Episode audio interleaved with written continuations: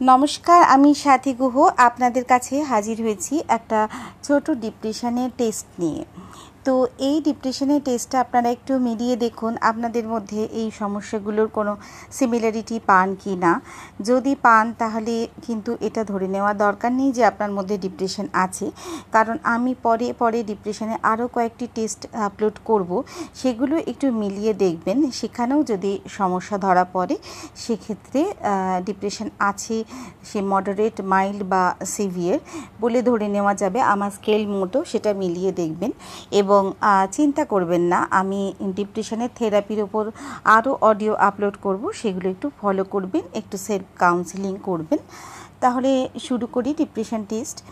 Number one হচ্ছে, আপনি নিজেকে অসুখী মনে করেন কি না দুই হচ্ছে আপনার মধ্যে যে এনার্জি ছিল আগে, সেই এনার্জি ডিক্রিজ করে গেছে কিনা। অর্থাৎ যে কোনো কাজের ক্ষেত্রে বা সে ঘরের কাজই হোক বা কোনো অফিসিয়াল জব হোক বা পড়াশোনা হোক বা আর কিছু।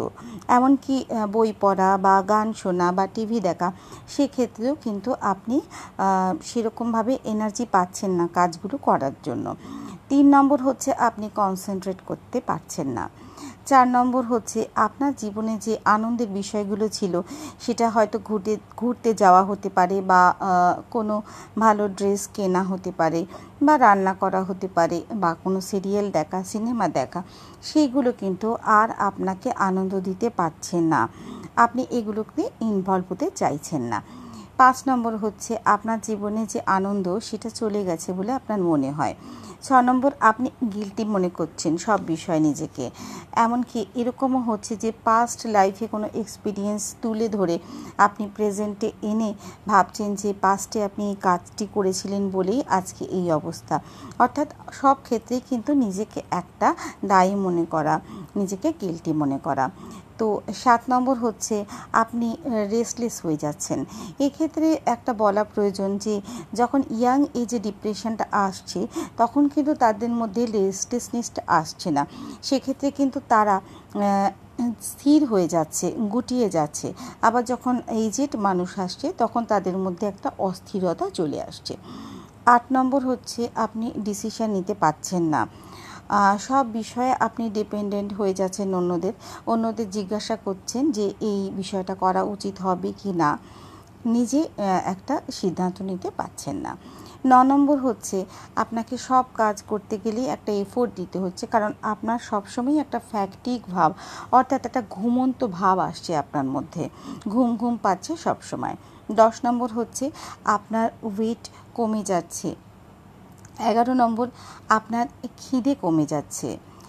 বারো নম্বর, আপনি নিজেকে জীবনহীন বলে মনে করছেন। অর্থাৎ আপনি নিজের জীবনে আর কোনো আশা সফল হবে, আপনার যে ইচ্ছা, সেগুলো যে ভবিষ্যতে হবে, এরকম কিন্তু মনে হচ্ছে না। অর্থাৎ একটা নেগেটিভিটি যুক্ত হয়ে যাচ্ছে। কিছুটা অ্যাংজাইটির মতো।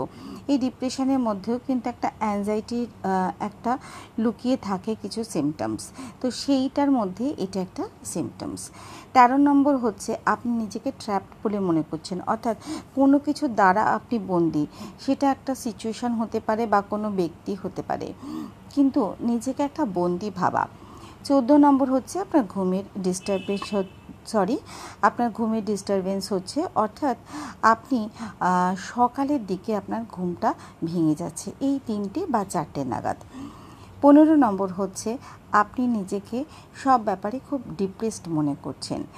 কি ব্যাপারে? না গুড থিংস অর্থাৎ ভালো জিনিস আপনার লাইফে হচ্ছে না বা হবেও না। আপনার আশেপাশে মানুষ যারা আছে, তাদের লাইফে কিন্তু অনেক ভালো ভালো জিনিস হচ্ছে, ভালো ভালো আনন্দের বিষয় আসছে।